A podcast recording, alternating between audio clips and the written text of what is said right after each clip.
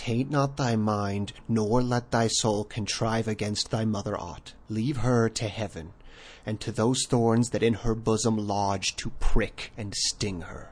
Fare thee well at once.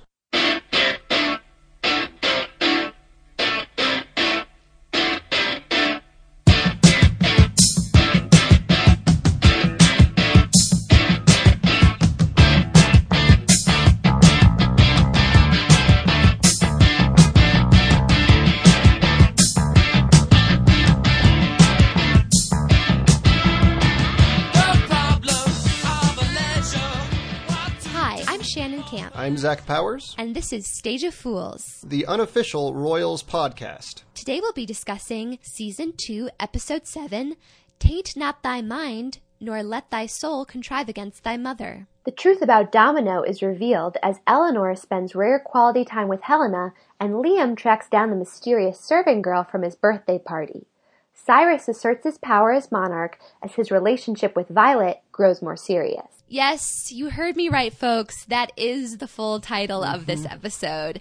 Taint not thy mind, nor let thy soul contrive against thy mother. Yeah. I can't even believe I managed to say it in one take. Yeah. It's it's approximately one third of um Act One, Scene Five of Hamlet. So It's basically a monologue. yeah, Uh, the whole time we've been doing Stage of Fools, Zach and I have been pointing out how ridiculous these titles are, but I honestly think this one takes the cake Mm-hmm. Yeah, I think for so, now. Because they're starting to run out of super obvious quotes about, you know, Mm-hmm. kissing and knives and arrows and stuff, and mothers, of course. So pretty soon they're going to have to start dipping into the more obscure, and I'm really excited. I, I'll, I'll credit some of their restraint in not using some of the most well known lines from Hamlet. Like they've only gone to the to be or not to be monologue one time. To their credit, Okay, I was about to say, how dare you say that when they've used slings and arrows of outrageous fortune True. in an episode with a bow and arrow? they had to. They couldn't resist. It was inevitable. Honestly, if I were in their shoes, I would have done the same thing, so it's fair. Well, this episode, unlike the last episode, which was pretty much, with the exception of Liam's encounter with the serving girl at his party, it was a pretty intrigue free episode that was more focused on Yeah. the kind of romantic and social machinations of the characters' various circles and their romances either coming together or falling apart. Um, this episode is extremely conspiracy heavy, as in that's Yes. basically the only thing that's going on is kind of Uh-huh. exploring this uh, domino organization for a Kind of, lack yeah. of a better word because we haven't really learned what it was until Right. now. And the thing about this episode is it's not so much the plot moving forward or the conspiracy moving forward. It's mostly three groups of scenes of people sitting around talking about what happened 30 years ago. That takes up the majority of the episode. intercut with some truly astounding soft focus flashbacks. Yeah. I hope that our listeners who don't watch the show, because I know there are some of you out there, you crazy diamonds, um, are really excited for this reveal and what apparently the show has been leading up to for two seasons this Illuminati esque conspiracy because in this episode we sort of find out what's going on and it does not make a lick of sense. No. And uh, it doesn't make the Domino organization seem particularly threatening, in my view, based on um, what they have done so far. Um, but I just have to come out and say it. Apparently, they didn't kill Robert or Simon. no, no. So all they've So, done, all they've done is hold up some signs. They set fire to the royal lawn. they like- put a necklace on Liam. Yeah, like children on Devil's Night, basically, is the amount of threat that this organization carries with it. It's yeah, it's Halloween gone out of hand. It's basically Ben Affleck walking around knocking down mailboxes with a baseball bat. Pretty much, yeah. It's uh, it's they have the antics of like an episode of Freaks and Geeks where Lindsay does something she regrets. Pretty much. Yeah, much. she throws eggs at Sam. Yeah. It wouldn't be an episode of Stage of Fools if we didn't immediately try to start talking about a better show. So, another crux of this episode is Helena and Eleanor's relationship. Mm-hmm. And we'll go through scene by scene and talk about some of the conversations they have. But I just wanted to say up top, because it's really funny, they're sort of, with these past couple of episodes, trying to like retcon Helena's entire Yes. first season Yeah. arc where she was an antagonist mm-hmm. to make her a protagonist and changing her motivation for all the things we saw her very obviously do in season one Right. and completely rewriting the structure, the bones of her relationship with her daughter. and it is bizarre. It's strange, and and, and and and I don't think that's the only example of that happening in this particular episode. First, the reveal, which is kind of kind of lame, the reveal of Domino, and also some stuff with Jasper. I think this episode, more than any other, reveals that they do not have a larger game plan on the Royals. They're kind of just winging it as they go along. they don't know what to do, but they especially don't know what to do with Jasper because they fucked up so badly when they mm. introduced him now they have been trying to backpedal since literally season one, episode one. Yeah. And it comes into sharp focus in this episode. Can we please talk about the opening montage, which Absolutely. is unlike anything the show has ever done before or possibly since. Yeah. The show opens with Jasper knocking on Eleanor's door and he walks into her bedroom and she's still in her dress from the birthday party episode from last time Yes. and she's kind of like curled up on the couch in her mm-hmm. room and he like confesses his love for her very abruptly and like in a rush, which to be fair, that's how it often happens. And then she slaps him in the face, and as soon as she slaps him, it cuts back to him at the door knocking, and he tries a different tactic of apology. Yes. And she slaps him, and it cuts back to the door. So it's basically all his different Modes. ideas or fantasies of how Yeah. she would get back on solid ground with her. But I wanted to say, although I don't love his sad boy confessions of love, they tried to do the BDSM thing with him again They in did. this montage. back his like super controlling personality that existed in season one, where he was trying to order her. Yeah, he walks into her room and is like immediately tells her you know tells her to have sex with him in Mm-hmm. a couple of them and in one he even like grabs her by the arm and I was like no no no no no you can't go back that direction like you just got yourself on like the shakiest of footing of this character like okay maybe we can trust him etc etc to go back down the like dominance submission route was a mistake and bringing it up in this montage even that tiny little taste of it i was like no. Yes, and, and and the montage ends with him sitting with Liam reviewing security footage, and one of the things they're reviewing is he sees himself in the security footage about to knock on the door and then not doing it. And I want to get your take on this because I honestly don't know. Do you get the impression that the entire opening montage is him just imagining ways he could try to apologize and that he never actually went in her room at all? Or do you Yes. think those all actually happened? The former, right? That's the impression that I got. it would be impossible for those all to have happened. For him to walk into the room over and over again? I'm not sure i understand your question. It would be impossible for this to be anything but a fantasy sequence. Well, I mean, I think they initially play it off like he's trying different ways to get back in her favor, and that he's repeatedly coming to her door that day. But That's not how it played to me. Every single time they showed her on the couch, she was sitting in the exact same position. It was Oh, like was a she? Groundhog's Day Okay. thing. So, I, I don't think. I mean, with the first take, with the first take before the slap, they obviously are trying to trick us that it's real. Right. Um, but after that, every single time she turns around in the same way, he enters in the exact same way.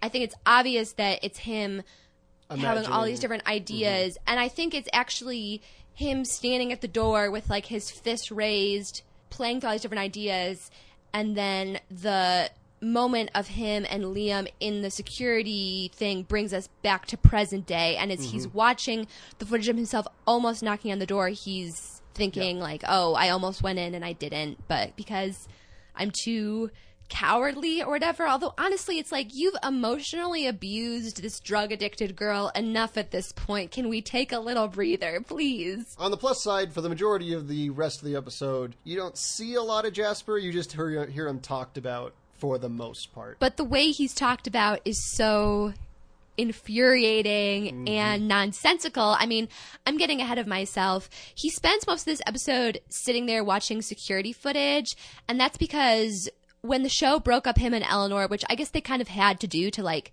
keep their whole like will they won't they romance thing going they're like well he's a series regular what are we going to do with him? And what they landed on was this james bond thing which we've been seeing for all of season two. So Yeah. you know Yeah. there it is. Uh, that's what he's doing. That's what he'll be doing for the next few episodes. I can't decide whether i hate him more as this mopey lovelorn romantic guy or is this like very sullen no personality amazing punching guy like it's two pretty equally unpleasant options admittedly I don't know that they're entirely mutually exclusive either, because he does a lot of no personality punching in season two, also. in season one well, and some in season two, like when he takes out those bodyguards and such. Yeah, that's what I mean. I'm saying in season one he was more of the angsty romantic hero. Oh, hero. yes, Lovelorn. And Yeah, in right. season two he's mostly been a punching machine for Liam. He's Liam's Right. two extra fists. For sure. I don't know. It's an opening. It's fine, I guess. I don't. Mm, I don't think there's much else to say about it. This episode takes place the day immediately after the Mm-hmm. twins' disastrous birthday party, Yeah. and it is the day of their actual birthday. Yes. So, they so they're how old? We have no idea, Little but I guess it doesn't really matter. Um, I'm trying to think what First starts thing- off the. right right after we cut back from the title card, we have this sort of wistful melancholy music and uh, a shot of a horse running with like an Instagram filter over it, Accurate. um, just to introduce us to the recurring flashbacks that are going to occur in this episode. So the girl on the horse is Domino, as we'll find out later on. Her name is Dominique. Domino was her family nickname, which is annoying because I don't think that's a good nickname that has, you know, as many syllables as your name. I feel like it's way more Yeah, likely they would call her like Dom or Dommy or something, but whatever. Um, and I wanted to say, I think that they did a very poor job casting this girl. Not because she doesn't look elegant and beautiful or anything like that. I mean, she has no lines. But because at first I couldn't tell if she was supposed to be young Elizabeth Hurley or not. She looks ah. so much like her and Eleanor. And later on, we'll see a picture of Helena, Simon, and Dominique.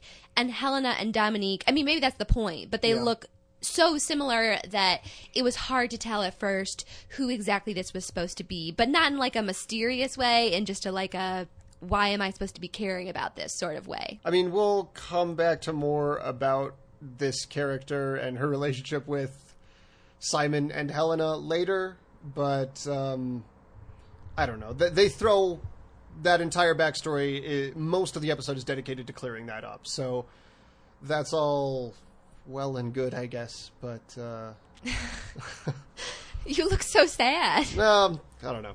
Um, there's a lot of scenes of people sitting around tables having tea and talking. Uh, that's the primary means of communicating what happened exactly. Um, To be fair, that's what happens on most actual British TV shows. the first scene after that is Elizabeth Hurley in bed, still wearing her clothes from the day before. Everyone's wearing their clothes from the day before. Right, yeah, so that's a theme. And Joan Collins comes in to wake her up. Both literally and figuratively. And she's very, she goes full. I know we say she's uh, the Lucille Bluth of the Royals, but in this scene, she is 100% Lucille Bluth of the Royals. Um, yeah, she, uh, she immediately mocks her for still wearing her clothes from the day before, saying that no one would want to um, admire or, uh, uh, I can't remember her exact phrasing, but that none of the people would have any respect for someone who slept in their clothes and still had their makeup on, and that it would blah blah blah. And advises her to wear bigger earrings to distract from her wrinkles. I mean, obviously, Joan Collins says some really mean stuff that's not cool in this scene because, as we've said before, Elizabeth Hurley is an extremely beautiful woman and mm-hmm. time has not touched her in any sort of negative way. But I think a lot of what Joan Collins says is actually very true. She says that the royalty is a brand, they're a business, mm-hmm. and if you're not actively, you know, selling that brand, if you're not working on packaging yourself as a part of that business, as a part of that lifestyle, then you might as well get out of it because you're not going to be able to maintain that. So, I mean, I don't think she's wrong in that sense in some ways. I don't have mm-hmm. a I don't have a hugely negative view of the royal family of Britain, but I I still think that she's right about it being a family business in many ways. She's also right about a couple other things because she acts as a mouthpiece for at least us and assumedly some other people who watch this show uh, in speaking against the Cyrus Violet relationship. Um, she is not a fan of the fact that Cyrus has so quickly moved forward with this basically a, a woman who was a couple weeks before nothing but a maid in the palace. Yeah, I mean, obviously classism is at play here majorly.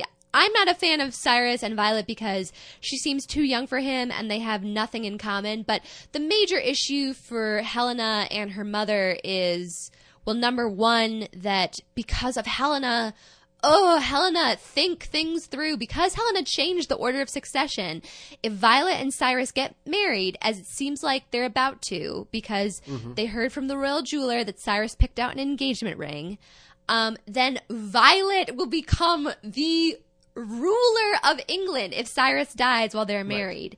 And this is basically Helena's own doing because she's the one who went ahead and had the whole change of the order of succession. And I thought for this episode in the first time, why didn't Helena see this coming? If not with Violet, then with someone else. Like, she knows that Cyrus, you know, is attracted to and has sexual affairs with men, and obviously mm-hmm. he could never marry a man, but she also knows that he's had just as many sexual affairs with women and that he likes the status of having a beautiful woman on his arm and that, you know, she knows him well, so in some ways she must know that even he needs companionship.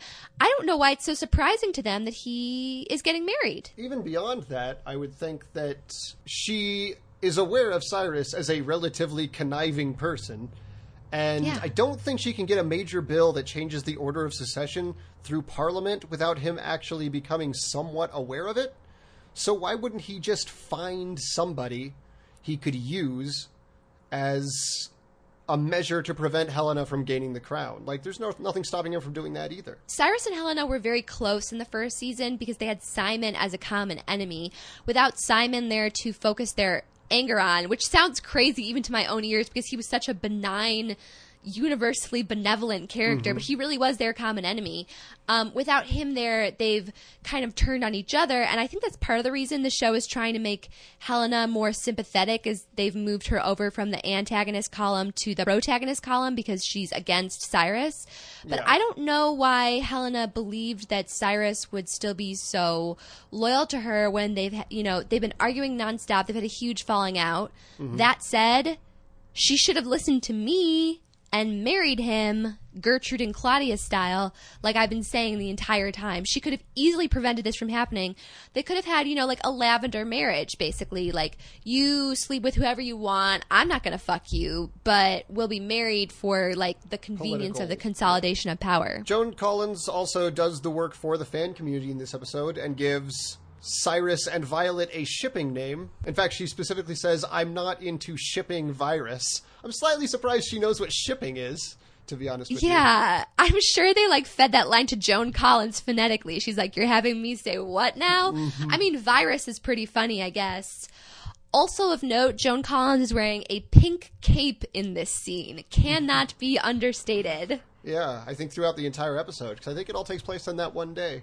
Which is not uncommon for the royals. That's why the passage of time is so confusing mm-hmm. because many episodes are like it's the day after all the big events of the episode before, and now we're going to cover one day, and then like Prudence is three more months pregnant. That is what we have to work with on this particular podcast. So, we're muddling through somehow. so Liam, meanwhile, had this major revelation last night that he recognized some woman at the party as the person who Some girl. She looks like she's 13 years old. uh, a girl at the party who was on the wait staff, who was su- supposedly the person who put this necklace around his neck the night he was dead drunk, the night that Simon got stabbed. He follows up with one of his his douchey rich friend, his straight douchey rich friend, not his gay douchey rich friend. Um, about the wait staff they hired for the party to try and find this girl. Um, and conveniently, he has slept with a number another member of the wait staff who happens to just be there in the bed to explain who she is. Hilariously, she's completely under the covers, like curled up like a little boulder, and he just like taps on the sheets and she emerges. Correct. Um, so that happened. I don't even know what to say about that. Um, these rich douchebags are certainly convenient for moving certain parts of the plot along, especially when they can speak flawless Russian. Yeah, that's true. I'd almost forgotten. Yeah, uh, they're useful devices. They're useful tools. How about that? Sure. Uh, yeah, so they're hot on the tr- like. She kind of sets them in the right direction to find this girl. I think she gives them a name. she knows where she got her tattoo done or something like that. They were talking about tattoos. Tattoos, that's and right. She's able to direct him to, I think, the tattoo place where this girl got it done.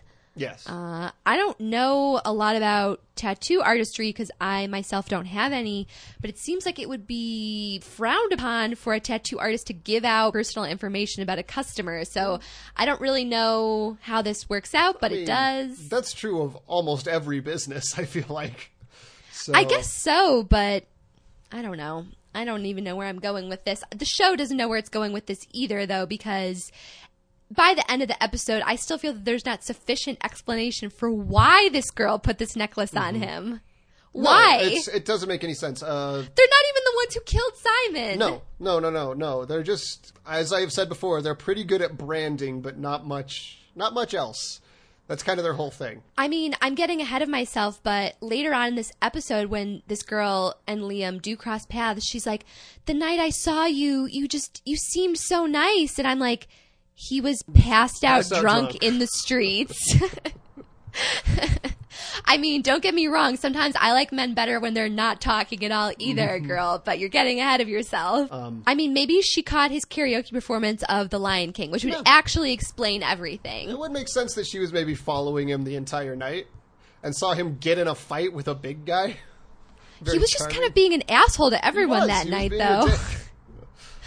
dick. Uh, well, But uh, they're not the only ones who are moving forward their investigation. Ted has a domino card, and he shines a black light on the back of it. This is definitely the second time that they've used the black light on the back of the card trick. this is like some spy versus spy shit right Yeah. here. And it gives them an address. That's not a good hidden code. That's not a good secret because if I got a code like that, I mean, I feel like a lot of people would be like, let's shine it under different kinds of light and see what happens. Like, there's Mm-hmm. no code. There's no, like, real good secrecy to it at all. But whatever. Honest, though, this is Ted, so the fact that he managed to figure anything out is kind of a miracle, just a little bit.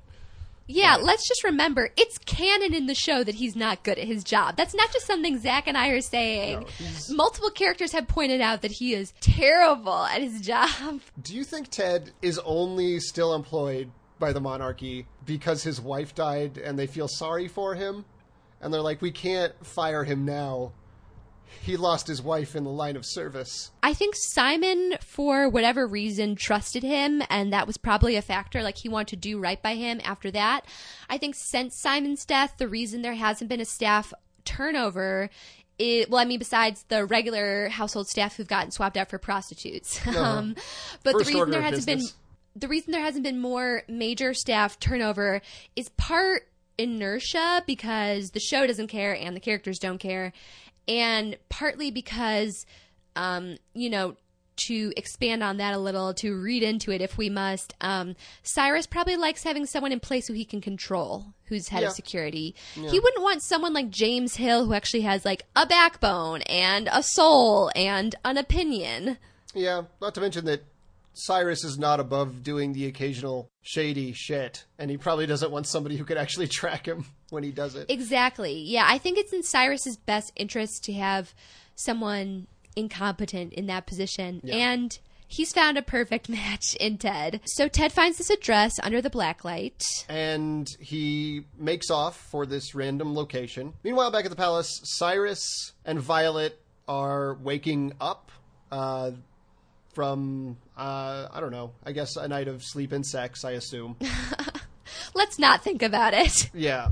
Um, and I don't remember much else of what happens in this scene, but Cyrus confesses his love for Violet. Ooh, real quick before we get into the love confession, which I do want to break down beat for beat. Mm-hmm. What they're doing is they're going through different like on they have like tablets, like iPads, as well as some paper Oh, okay, newspapers and is. Mm-hmm. They're looking at all the articles and headlines about the fact that Cyrus is turning Britain into a fascist dictatorship. Just a mere like what 70 odd years after World War II, which is Uh-huh. very bizarre. Um it's all about how Cyrus had that cartoonist who made that very benignly insulting cartoon about his chin. Um, it's all about him having that guy arrested. And obviously, there's a huge public outcry against it, which Right. is what would happen. I, I mean, I feel like it would immediately go to some sort of appeal or trial saying like this is against our because Britain has a constitution too, right? This is unconstitutional. I feel like what would really happen if Cyrus tried to have a cartoonist arrested at an event is the officer he ordered to arrest him would say, You definitely can't do that, and not do Yeah. anything at all. I feel like Cyrus is flirting with a military coup at this point. Yeah. And to be fair to the thing about um, turning it into a fascist dictatorship only 70 years after World War One, we don't Two. know that in the universe, World, World War Two, we don't know that in the universe of the Royals that war ever happened. Because as far as I know, they've never referenced it. And it's clearly not our world. That's fair. Uh, we are on Earth too, perhaps. The reason I mention that is because um, when I spent a little time living in England, you know, understandably, there's a lot of pride for you know Winston Churchill and the role that England had in um, overcoming fascism in Germany and elsewhere in the world during that war. So I just thought it was kind of like kind of bizarre because I feel like this is something that's would be considered a huge Yeah. slap in the face to like what it means to I'm be certain- English, all the positive things about being English. So Sure. I mean, you can tell the certainly- show is made by Americans, so For sure, yeah. I mean, I'm certain in Britain, even more so than America, because they had to endure the bombing, whereas America Yeah. was mostly. Yeah, Mostly- the show takes place in London. Yeah. I mean, uh, anyway, uh, so Cyrus kind of like offhandedly mentions, like, as part of another sentence that I don't even remember because every time these two are on screen, it's just like a struggle to make myself focus. Sure. Um, that he loves her and Violet in, you know, like typical rom com girl fashion is like, You love me?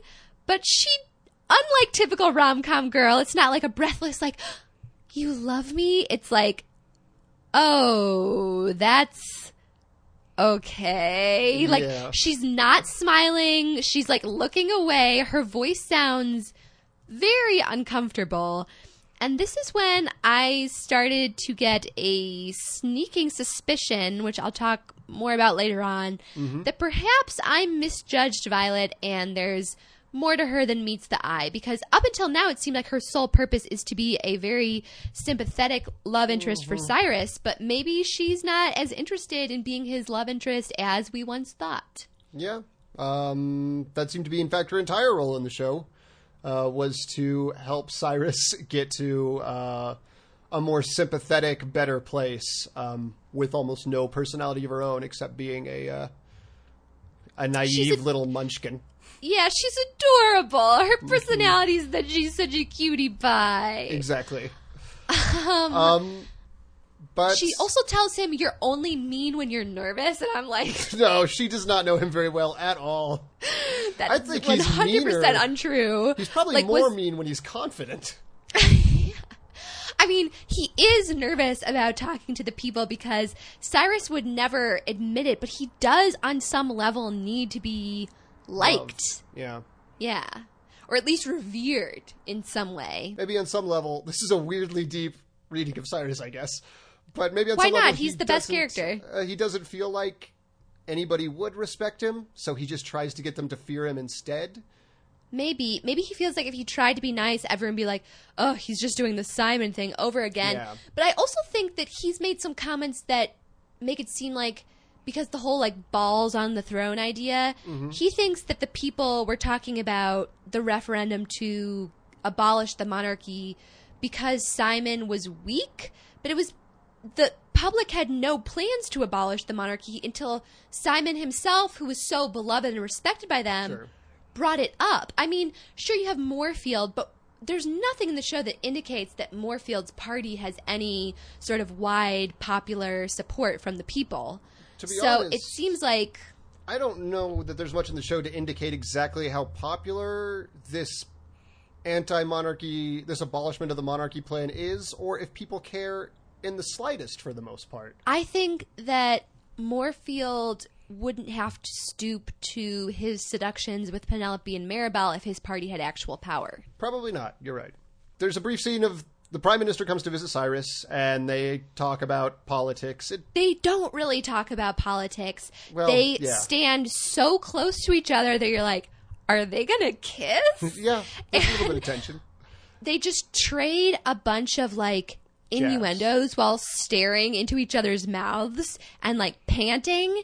And at the end, he says something that I had an immediate, strongly negative reaction to because mm. it's something you actually will hear said about female politicians in this country and elsewhere, which is you just need to get laid, which Oh, okay. Is Yeah. beyond beyond horrible. Um, And obviously, the vast majority of the time when people say this about female politicians, like for example Hillary Clinton, it's a very misogynist and untrue thing to say. That being said, in this instance, in this instance only, every single time we've seen this character, she is trying sedu- to, to seduce reporters, trying to mm-hmm. seduce Liam, arguably, because she was extremely flirtatious with him at the garden party, and now she's like got her boobs rub against up against Cyrus's chest while she's confronting him. It does seem like this character is extremely sexual and is like lusting after every man that she meets, which I'm not saying the character isn't misogynist. I'm saying Cyrus may not have been wrong in this one instance about her motivation.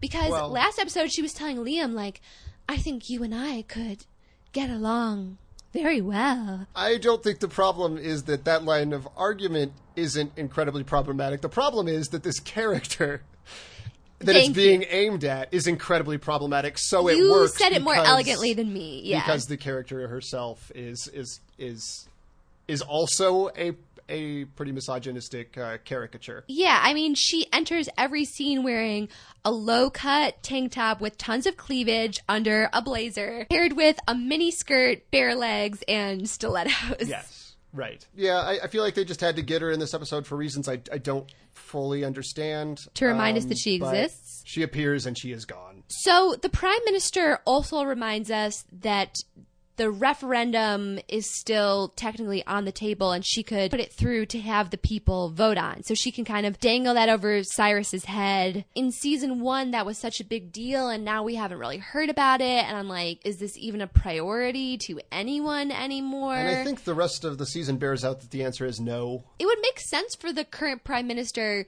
who I still don't know if she has a name. I've just been calling her the prime minister. Yeah, they, I think even in the scene they refer to her only as like uh, acting prime minister. I don't know that they ever say a name. Well, anyway, if I were her, I would be staunchly anti monarchy just because of Cyrus. Yeah. So if I were her, I would be doing everything in my power to get that pushed through or to, I mean, I don't know if you can like impeach a royal, have them declared unfit to for rule, something like that. I don't really know how that system works. I guess I should have uh, sought out the advice of our dear British friend Darren, but what are you going to do? I just, this character so far has failed to impress me in any way because all she does is like make eyes at people and like sit with her legs crossed very tightly. I don't know. I don't know Yeah. what, what more to say about her. Yeah, and I don't.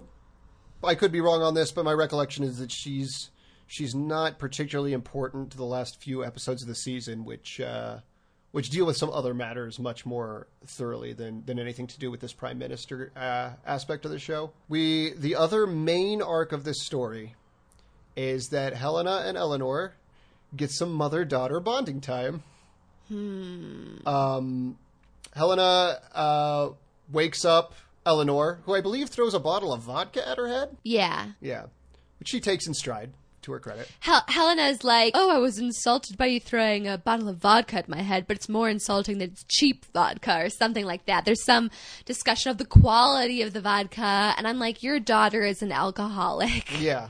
Um, Hilarious. So funny. She takes her desperately hungover daughter, who has been heartbroken the night before, horseback riding, um, and immediately begins to. I thought this was ridiculous. She starts criticizing Simon using the horse. Like she starts sniping at a dead man. You glossed over something very important, Zach. Sure. Go ahead. Helena doesn't ask Eleanor if she wants to go horseback riding. Oh, okay. She asks her, Do you want to go see Charlie Jones? Oh, Charlie Jones is the name that. of the horse. The not- horse is named Charlie Jones. First name Charlie, last name Jones. I love animals having people names, so I got a huge, huge, huge kick out of that. that's not. Yeah, that's a pretty good horse name. I, I actually did not catch that, but no, it's not bad. And I suppose it's probably because um, they imply that Eleanor got this horse when she was a little girl from Helena. Uh, so assumedly she named her when she was pretty young. And I guess Charlie Jones, I could see a little kid deciding to name their horse Charlie Jones. I'm not, yeah, I'm not even kidding. I think it's a great name. I love uh, animals having people names for some reason. It's really, really funny to me. Uh, there's a lot of talk in these scenes, you know, they both, oh my God. they both re- clearly really like horses. Um, but Helena has a lot of like sentimental BS about how like I didn't want to limit you. I wanted you to run free. I wanted you to make your own way in the world and I didn't want to tell you who to be. This is in direct opposition with every single interaction they had in season 1. Yeah. It makes not a lick of sense. It's like rocks fell and everyone got amnesia in between seasons, and the one thing they remembered was that time Jasper went down on Helena, which is the first thing I would try to forget. Yeah, um, I guess for these scenes, you should get used to that uh, particular uh, that particular thing where it just kind of forgets how Helena acted as a character for literally the entire time the show has been on so far. Maybe up until the choose love point, but even after that, she defends that by saying, I was high. Yeah, no, even I would say even as recently as last episode. Apparently, meeting with Alistair Lacey in his home uh, created some kind of radical change of spirit that also convinced her that she wasn't terrible to her children all along somehow. he nagged the shit out of her and it worked because when they were like lying on a bearskin rug together in front of the fire fire like wearing flowers in their hair and like all this romantic lingerie she basically couldn't give a shit but as soon as he's like i don't want to see you anymore she's like wait i need to change my entire life based on your opinion like Yeah. he negged her and it worked Yeah. so cool But they have this brief debate about how, uh, from Eleanor's correct perspective, Helena was a cruel, abandoning figure, and Helena defends it as giving her her freedom. Something that uh, Joan Collins, she says, never did because she was extremely controlling, which probably is true. And Eleanor immediately defends her grandmother by saying Dutchie's awesome, which or Dutchie's great, something like that, which is kind of a classic child parent move like because we all know that our grandparents don't treat us the same way That they treat that they kids, treated yeah. our parents when they were kids so it's like a very very passive aggressive thing i just thought it was amusing because it seems like something i would do um but it's I thought it was really funny. At one point, the girls are brushing Charlie Jones, and they're both like standing on either side of his neck and petting his head. And there are two or three groomsmen, like men who work for the stables, standing pretty much shoulder to shoulder with them, saddling up Charlie or maybe taking his saddle off. And the girls are having, or the women are having this incredibly intimate conversation. And these three strangers are just standing there like in a huddle with them around this horse, hearing everything while they talk about this like intimate, intimate personal family business. It turns out there are a few employees at the palace that have not been replaced by scantily clad women. Who knew? I guess Cyrus uh, had a little oversight with that one, but uh, it's pretty rare. He's got to have some good-looking young men around That's too, true, because yeah. you know we know he likes it both ways, and they are very good-looking young men. So Mm-hmm. it's all part of Cyrus's larger plan. Don't worry about it; he's got it under control. All right, I'll trust him. Uh, I did want to say because it is, you know, we haven't talked about this as much in the second season as the first season, but it is a beautifully shot show at times. The scenes where they're in the countryside with Charlie Jones, can you tell I'm trying to say Charlie Jones as much as possible? just- Um, are just gorgeous. The countryside is gorgeous. They clearly shot on location.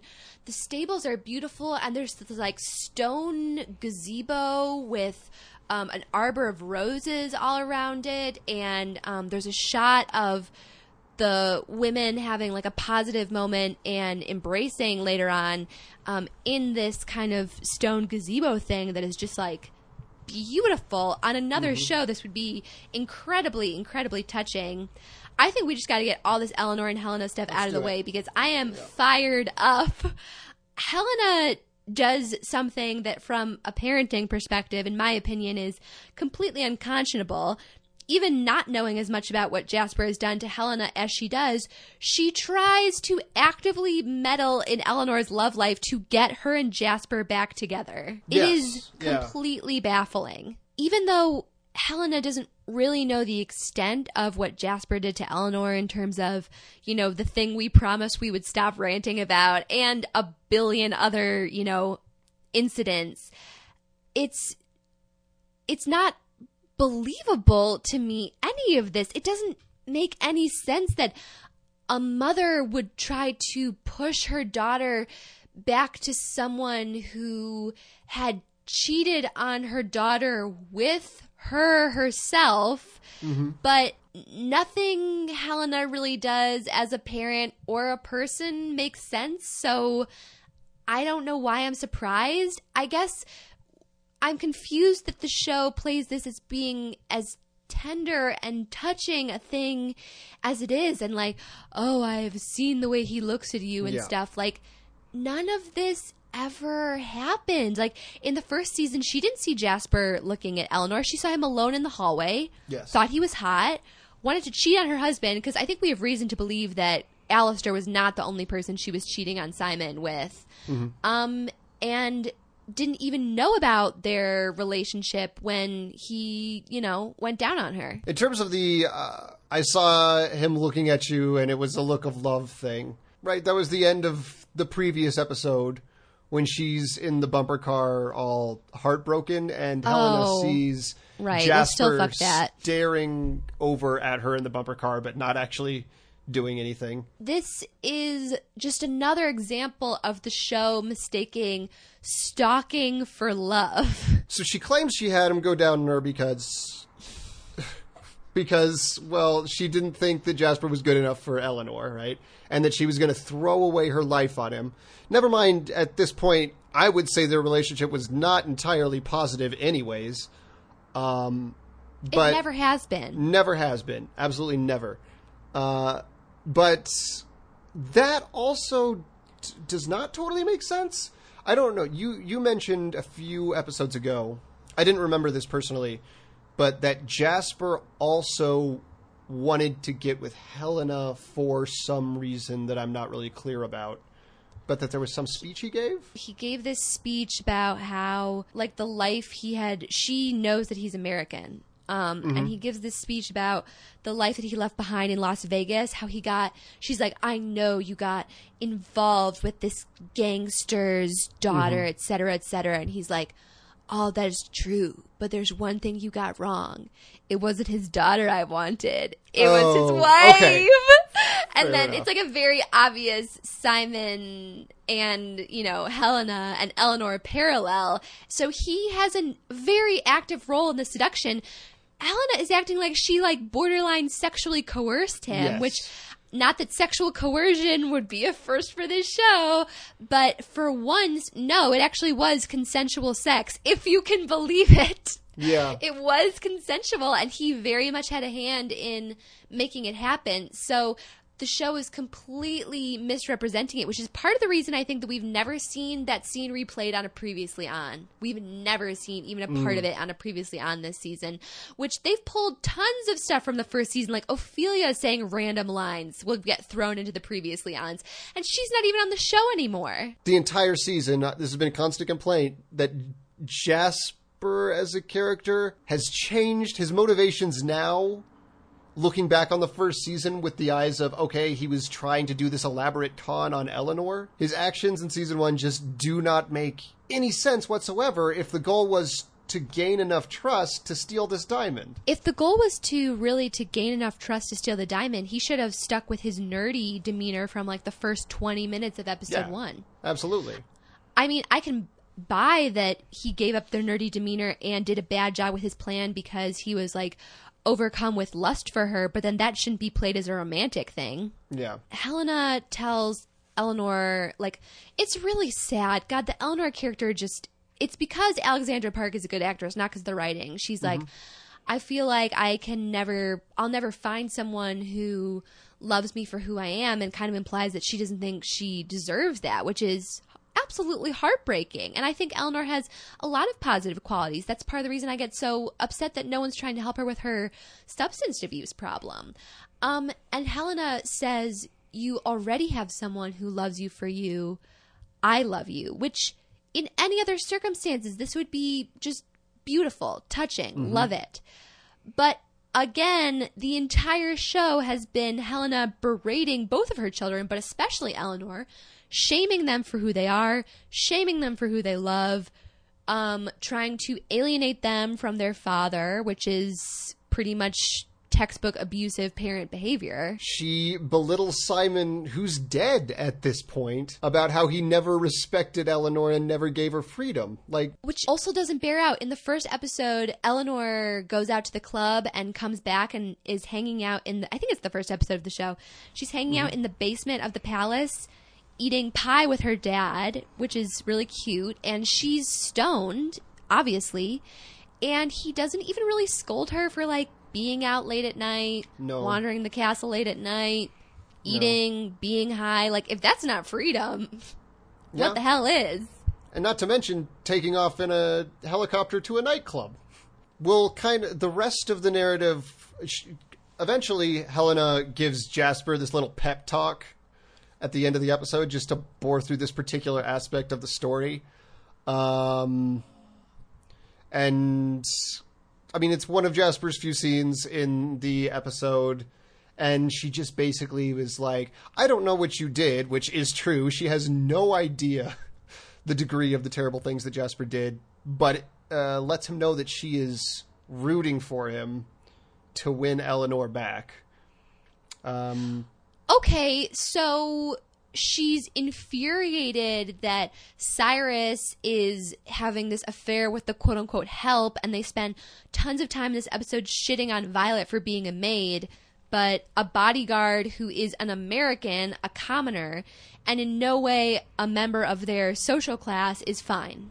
I guess she she embraced the choose love very suddenly, except not in Cyrus's case. I think it's more misogyny too, because it was also a problem that Ophelia was American and a Yeah, that's but true. with the men, it doesn't seem to matter. Yeah. Okay, all right, sure. Um, anyways, the rest of their storyline, we're I feel like we kind of have to envelop with Liam and Ted's because they're Yeah. all mixed together. Things Um, are sort of starting to come to a head. You know, we're at 207. It's only a 10 episode long season.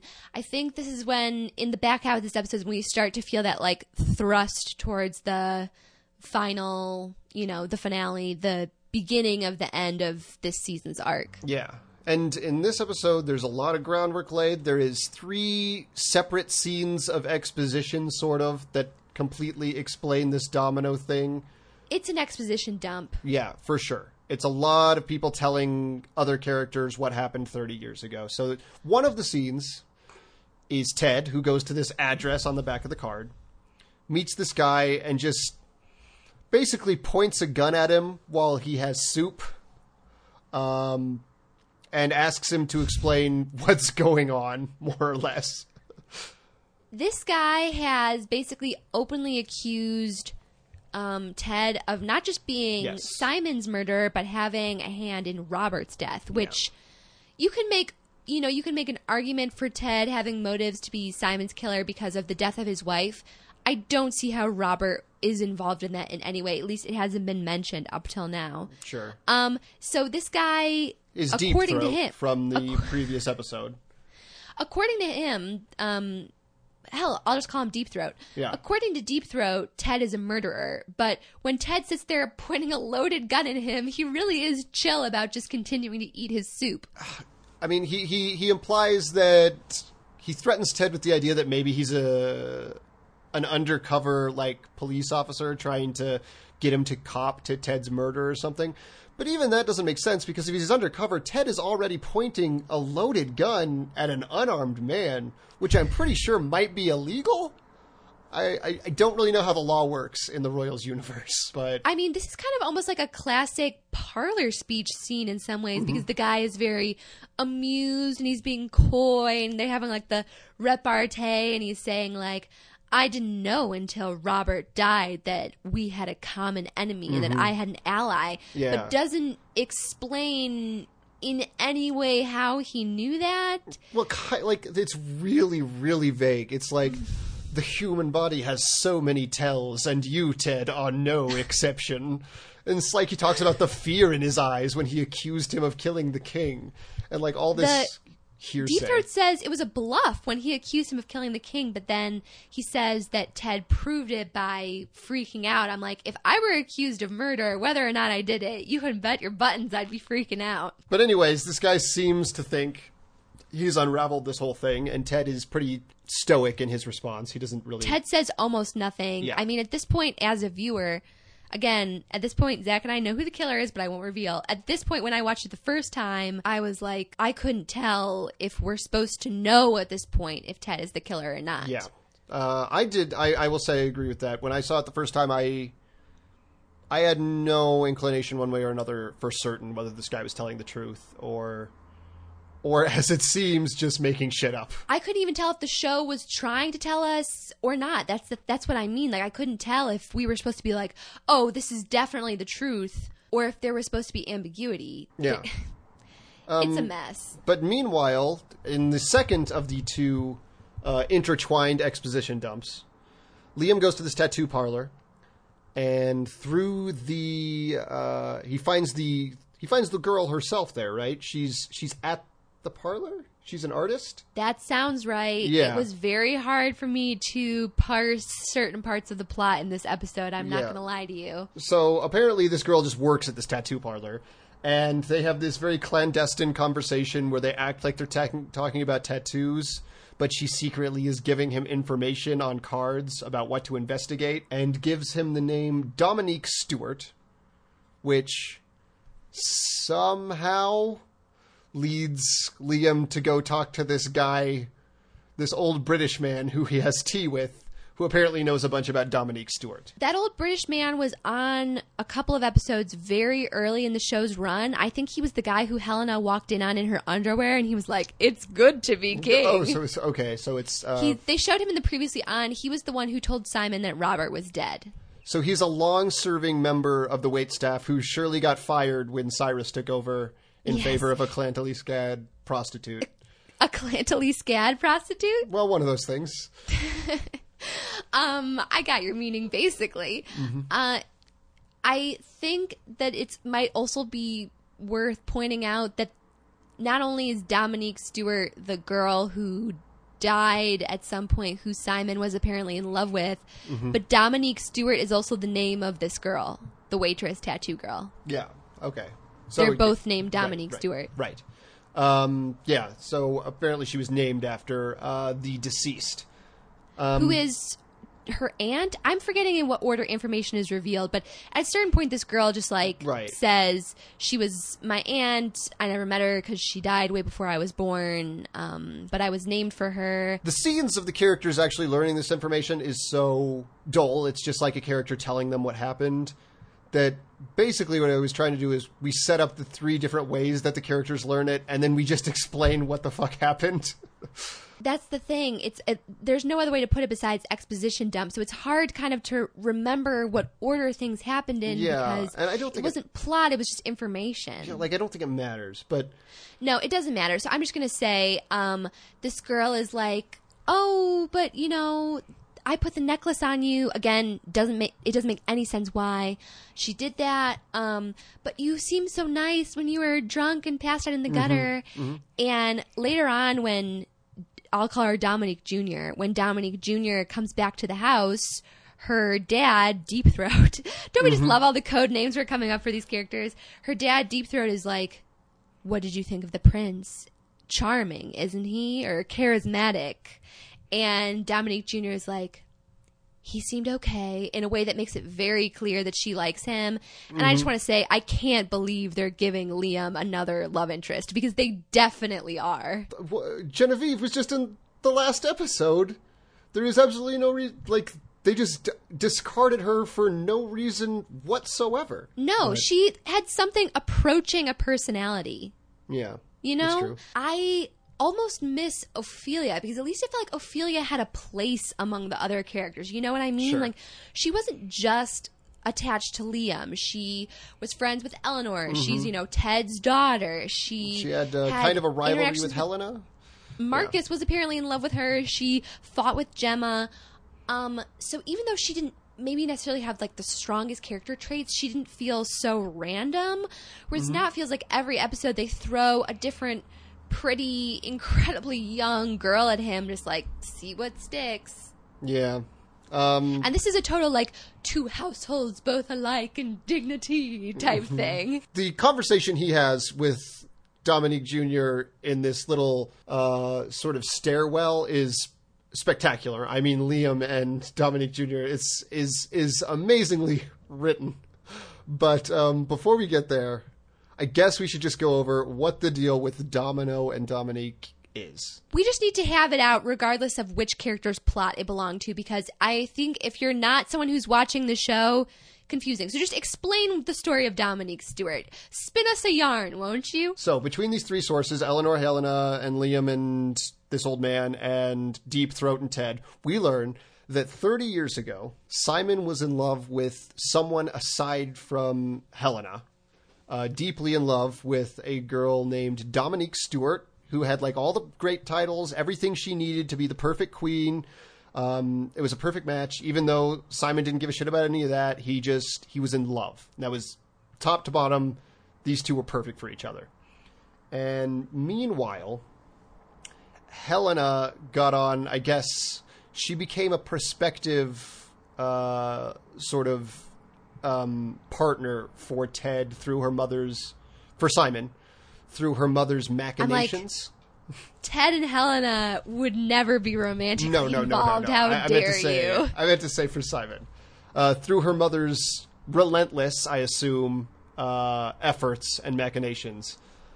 Um, so basically, it seemed like it was a done deal that Simon was going to marry this girl. But one day, at a horse riding event of some kind, uh, a, a race maybe or a competitive event, um, the they were all riding and Helena was there, Simon was there, theoretically Dutchy was there, and at some point Butler point, was in the parlor with the Right. rope. um, the Domin- Dominique, uh, who is called Domino by her family because Deep Throat couldn't pronounce her name as a child, Fucking obnoxious nickname. um, was thrown from her horse and killed, and Deep Throat is convinced it was foul play. Okay, so I can clarify that just a little bit more. She was at a race, which apparently she did very well at, but the horse needs like time to cool down after the race. You can't just like bring them to a complete standstill. So sh- Dominique broke off from the crowd in the event and was like riding her horse more leisurely through um like this woods at the Yeah, edge of the thicket countryside or something. Yeah. which um and her younger brother was there who grows up to be deep throat. And we see all this through a flashback another like weird gray blue soft lit flashback with this like kid who looks like he should be friggin' Oliver Twist. Like he's dressed like he's in a Dickens story, not like it's the 70s or whatever it's supposed to be, being like, Domino!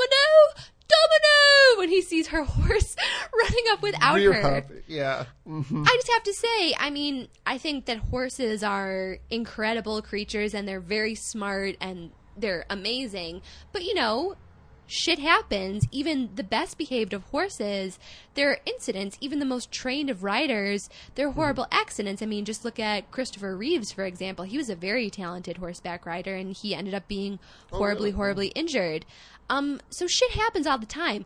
But for some reason, it seems like instantaneously, Dominique Stewart's family is convinced that it was foul play. They're convinced that it was the work of Yeah. Helena slash Helena's family, and Yes. they put all their resources and every cent that they have and like their reputation, their title, they put it all on the line to take um, Helena and her family to court over this or to try to get justice, quote unquote. And I'm like, Yeah. I don't Without understand how you could of evidence, prove this. Yeah, there's not a shred of evidence. You could not prove this case in the court of law. There's no physical evidence on the horse. There's no like lame foot or like missing horseshoe. Like no even MacGuffin contrivance. There's no Chekhov's horseshoe in this. Let's put it that way, which is Mm-hmm. Kind of surprising given the other plot lines on the show. Um, so that's what Deep Throat says. Um, intercut after Eleanor and Helena's bonding, we see Eleanor looking at old pictures of her mother and being like, "Oh, she was once a young woman just like Very me." convenient timing. Yeah, and they're just like great pictures of young Elizabeth Hurley. I just have to say, like, Mm-hmm. it is kind of funny that she did sort of dress like goth Eleanor when she was a young woman because they definitely Sure. are pictures of the real young Elizabeth Hurley. Um, and Eleanor starts to like see stuff of Simon and Dominique among the family photos, and she starts to get suspicious. I guess. I think this is just part of trying to like create conflict with Eleanor wanting to trust her mother, but maybe not. I don't know if I like if I were like looking through old photos and I found pictures of my dad and his ex girlfriend, I would be like, haha, gross. I wouldn't be like, but he loved someone besides my mother once. Like, is my whole life a lie? Yeah. Um it's she's she's looking through these photographs a lot in this episode, including at the very end where conveniently Liam comes by with the photograph he found earlier that day that was torn from the picture that Eleanor is looking at at that very moment. Um, Earlier, of, I was yeah. Earlier, I was complaining about the casting of young Dominique Stewart because she looks so much like she'd be young Helena. But the casting of young Simon was one hundred percent correct.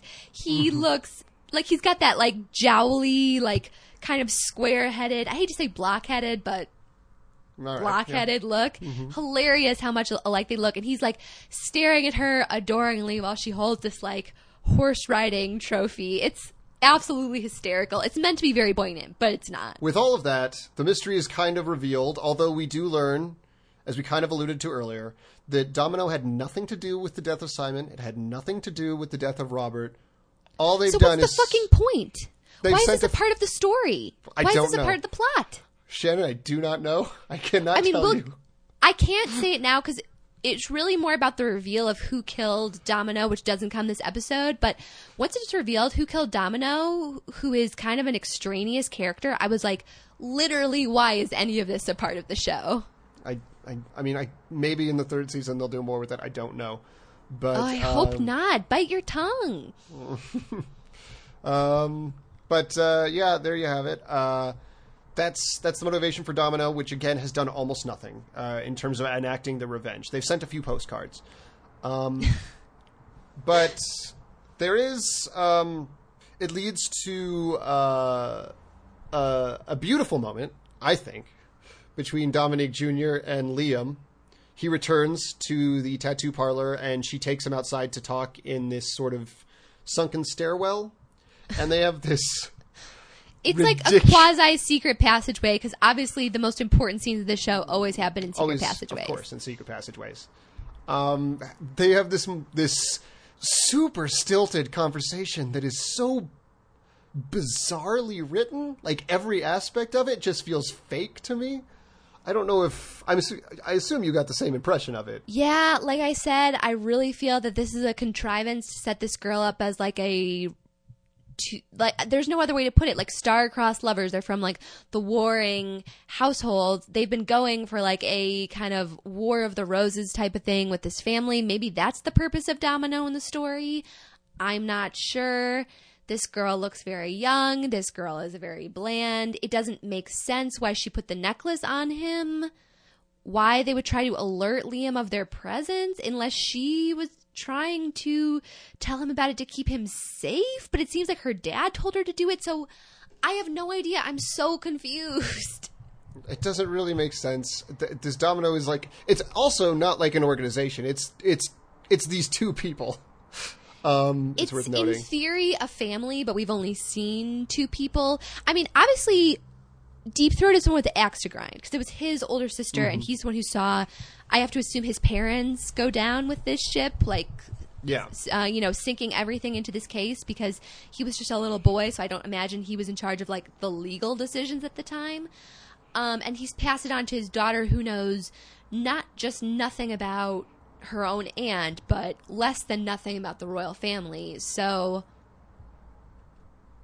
I don't. okay, I've said okay so many times this episode, and I know it must be annoying for me to be so repetitive, but honestly, that's the only response I have to this domino stuff because It's appropriate. it's weird to say that this like shadowy cabal of conspirators has no effect on the plot, but this shadowy cabal of conspirators has no effect on the plot. during uh, uh, as as as Dominique Jr. and Liam are confronting one another. I just don't understand. Like some of the lines in this are so strange because she talks about the night she met him, and it's so like self-aggrandizing. This dialogue where she's like, "You seem so sweet," and he was like, "I was broken.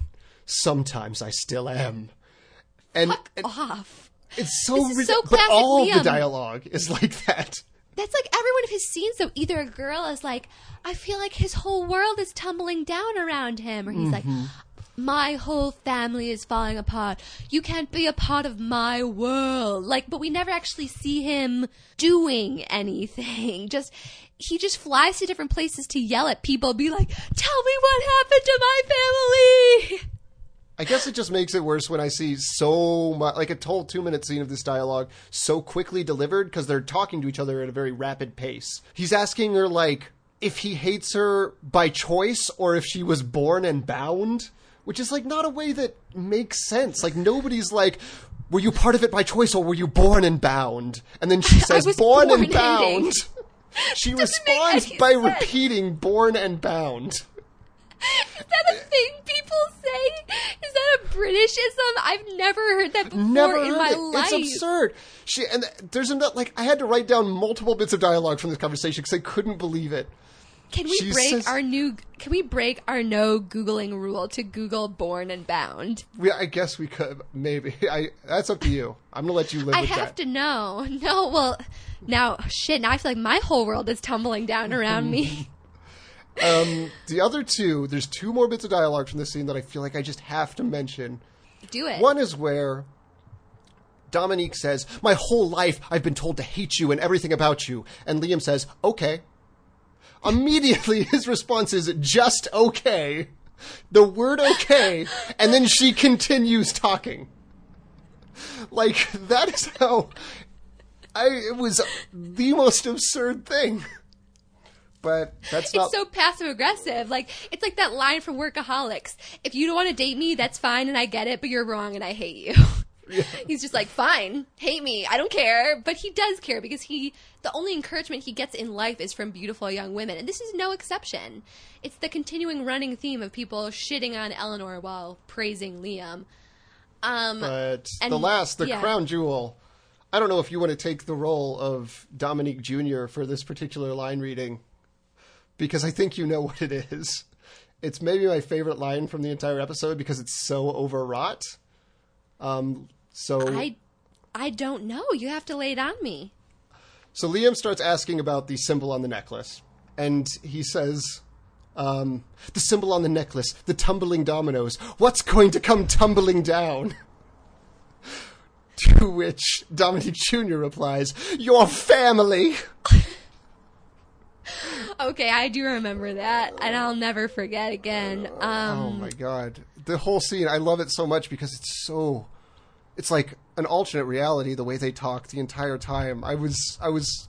I know I'm harping on it, but I just loved it so no, much. it is hysterical. It is hysterical, even more so than you couldn't think anything could get more like an overwrought, old timey British stage drama No. than Deep Throat and Ted. But then you have these This, two, yeah. and everything is just pointing towards this like forbidden romance, and it couldn't make less sense. I I honestly am at a loss for words. I mean, dear listener, I'm sure, you, as you know, if you've been listening along, there are episodes in the past where we've been like, why is this happening? What's this character's motivation? What's going on? But I have never been more confused by the Royals than I was in this episode. And this is supposed to be the episode that clarifies everything. I know it doesn't make any sense. We really need. We- We, really. What we really almost need had a guest for this episode, and now I'm so glad that we didn't because even though this particular guest had seen an episode before, it would be unintelligible. Oh my god. I think I think at this point what we have to do is we have to finish with this thing. We have to go over what happens to Violet, and we need to get out because we have, we're too deep in the rabbit We're hole. in too deep, and I'm scared. My, we need to get out of here. I almost said my whole world is tumbling down on me again. I'm sounding like Liam. He says it You like are, five times every episode. It's infectious. It's infectious. Oh, it's like So a yawn, basically- and you can't stop yawning. the final beat to this storyline is that Liam tells Eleanor that he now suspects that his mother, uh, Helena, killed Dominique. And that's basically the cap on the end of the episode. That's the cliffhanger. Um, uh, but meanwhile, back with Cyrus and Violet, Cyrus is getting ready for his big speech. And he's a little anxious about it. Um, Dutchie's been trying to push him away. Um, Uh, real quick, yeah, the Duchess has told Helena, I'm not close to you because you're my daughter. I'm Yeah. close to you because you're the queen. I'm gonna go hang out with Violet, and then she literally there's a shot of her crossing the hallway from Helena's room to. Violet's room. We see Violet open the door with Helena still in the foreground, invite the Duchess in, and close it. It is hysterical, and it's worth bringing up that scene because Joan Collins says that Helena and Eleanor were quote horsing, horsing her around. around. Yes, I noticed that and she's too. still wearing a pink cape. and I, I love that also because she accuses them of horsing around, but she also makes it clear that she didn't know what Helena was doing all day. So that may have been just a big old coincidence. Um, but It wasn't a coincidence for the writers who are busy No. slapping each other on the back. no, definitely not. Anyways, so they're getting ready for the speech. And Cyrus is anxious about talking to the people. And so Violet comes up with this bizarre excuse to leave, which I, is I'm I'm calling foul play on this. yeah. I think she's mean, a big fat liar. I'm gonna I'm gonna I'm gonna lay out what the excuse is, and then and then we'll get your take on it real quick. My hot take. Um, she says, When I was younger and I had to talk in front of people, my grandma would tell me to just breathe and relax. And she gave me something. So original. Who would ever thought of breathing and relaxing when you're stressed? and she gave me something that made me feel more comfortable. You stay here, I'm going to go get it. And then she turns around, walks out the door, confesses that she does love Cyrus before she leaves, and walks out. This is the weirdest like- thing. This is like your dad saying that he's going to the corner store to get a, po- a get pack of smokes and cigarettes. never coming. Except he didn't even come up with the cigarettes. He's just like, I'm going to the corner store to get something. I'll be back later. You have to come up with an excuse for your excuse. Um, but this seems to spur Cyrus into what might be the most ridiculous scene of an incredibly ridiculous episode. Well, so he has she like a- said she was going to be back before the speech, and she's not. he has a speech on camera. He was like all hyped up because she said that she loved him. Now she's not here, so he feels like mad and betrayed because he's incredibly insecure in all of his relationships. Maybe because he always treats people like shit. I'm just spitballing here. He sits on the throne. You know, all the video cameras are pointed at him, and he's mic'd, which is important to mention. Yes. Um, he has like a lavalier mic, and Uh-huh. he. You would think that this would be damage control, like not if not apologizing for jailing the cartoonist, then like trying to give some sort of justification. But he's basically like, if you cross me, I'll know, I'll find out about Yeah. it, and I'll punish you. Then he looks into the camera, says, "Long live the king." About himself, rips the mic off his jacket, throws it down, and walks out. And the last shot is the empty throne. Uh, yep. Yeah. So once again, Wow. now that Violet is ostensibly missing, she hasn't shown back up. He's gone back to full villain, which I can't complain about. No, this is the right direction for the show to take. Yeah.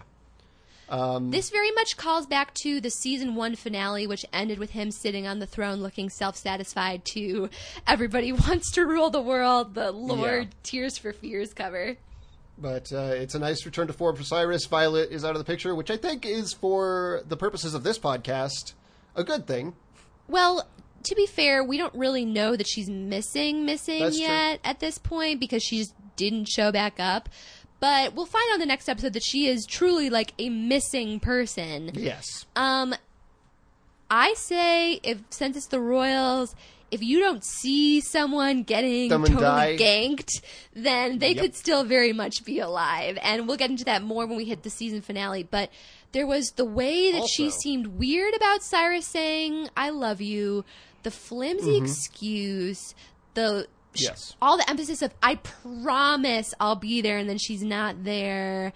Every it's starting to look like. I mean, I would be happy if I figured out that I was wrong about her and she's actually like an antagonist, A later on villain. Yeah, I'd with love like that. some sort of ulterior motive. That'd be a lot more fun than like the I'll- Mandy bullshit, I'll for confess, example. when I first watched this season through, my hope was that she was going to be revealed to be using Cyrus or betray him in some fashion, because that would be a way more interesting char- direction for the character to go in than this just morality pet, as we've called her before. Yeah, even if she were like someone who were just after him for the money and power, that would be more interesting. Yeah. Knowing this show, I'm guessing she's part of like a global conspiracy with Mm-hmm. an amazingly clever name. Um, but Yeah, or she wants We'll to steal uh, a precious artifact. Something for Um, our listeners to look forward to, I'll say real quick. Uh, you know, when we recorded season one, we had already seen most of season two, but when we do our season two wrap up, season three has not aired. So I'm guessing our season two wrap up will be a lot of predictions and we'll be able to kind of expand on where we think the show might go with Violet and other missing characters in the future. But in terms of what happens in the episode, I think that pretty much sums it up. Yeah, it really does. We covered, you know, I know this was kind of a long, jumbled episode, but we had so much ground Yeah. to cover because It really was. this is stuff that's been being built up to for, you know, more than one and a half seasons. Again, is there a satisfying payoff? uh, No. I- not not yet anyway. Not Um, yet. Um, but uh, do you want to ask your final question and then? I'll ask my question. I don't even know if I myself have an answer, a tough good one. It's a answer to tough one. this, though.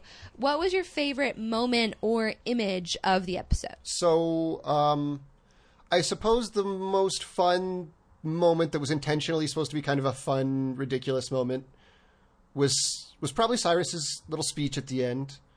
That was great. That was really good. But the the the scene I had the most fun watching was Liam and Dominique Jr. Having their little conversation because it was the most absurd thing I've ever seen. Don't lie. Your favorite moment was what's going to come tumbling down? Your, family, family. hundred percent the best line, maybe in the entire series. Um, I am so torn because I have a couple. Obviously, I loved that the horse's name was Charlie Jones. Mm-hmm. In terms of images, which I would like to give the show credit where credit is due, um, it's it's beautifully shot. I really liked the image of Helena and Eleanor embracing in the stone gazebo, even though it made no sense. But as she so so so often does, my favorite moment was taken by the one and only Joan Collins when she walked from Helena's room into Violet's room in one of the most hilariously obvious shots I've ever seen. Like they could have cut her going to Violet's room, they could have done anything else, but instead it played out like a cartoon. It was so so funny. This mm-hmm. episode was just like dumping exposition on us at every moment in the most obvious ways, which led to some really funny moments, which is where I think we both landed with our favorite moments. Yeah, I think so too. This this episode was a mess. And I don't mean Uh, just of Stage of Fools, although that too, but this episode of the Royals was a mess. Oh my god! I mean, and and yeah, this was. Hey, we took a week off, and I think this this week back was a little bit of a long one, but Zach, we Hmm. forgot something. Something very important. What's that? Oh my god. Okay. the whole episode, Jasper is sitting there watching security footage. Oh, and he right. Sees. Lucius in the hallways of the palace during the time when he was During the supposed to be murdering Simon. So we know now that Lucius couldn't. We already knew. We already knew, we but now Jasper knows. Now Jasper knows. So someone inside the palace, and you know he's going to tell Liam. So now they're going to know that Lucius didn't kill Simon. Right. There was that Oh my god! Whoa, the there was a lot of plot in this episode. Holy shit! Yeah, yeah. Uh, and I almost was wish they had put some in the twins' birthday episode, just because this was such a beast. Yeah, it was. Um, and it was a long it was a long episode of the podcast, I think. A little bit of a gift for coming for taking a week off maybe. And I think the title of the episode really set the tone that it was going to take forever to get through.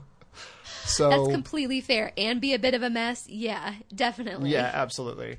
I think that'll do it for us this time, right? If you've listened this far, thank you. We love you. Uh, please feel free to reach out on our Facebook page, Stage of Fools, or our Twitter at Stage of Fools Pod. Let us know where you stand on the Stewart versus Henstridge family feud. Are you Mm-hmm. Team Domino or Team everyone else? Um, yeah. Or Cyrus, I think, is his own thing. Yeah, that's fair. I would probably be Team Cyrus, even though I don't agree with like the suppression of the free press, obviously. Mm-hmm. But god damn it, the man looks good in cravats. Yeah. Uh, but I guess on that note, I have been Zach Powers. And I'm Shannon Camp. and We'll see you next time.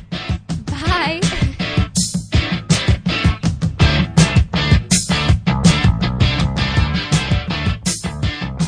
Visit Stage of Fools on our Twitter at Stage of Fools Pod or on our Facebook page, Stage of Fools. The Royals is property of E. Stage of Fools is produced by Darren Husted, artwork by Joshua Hollis.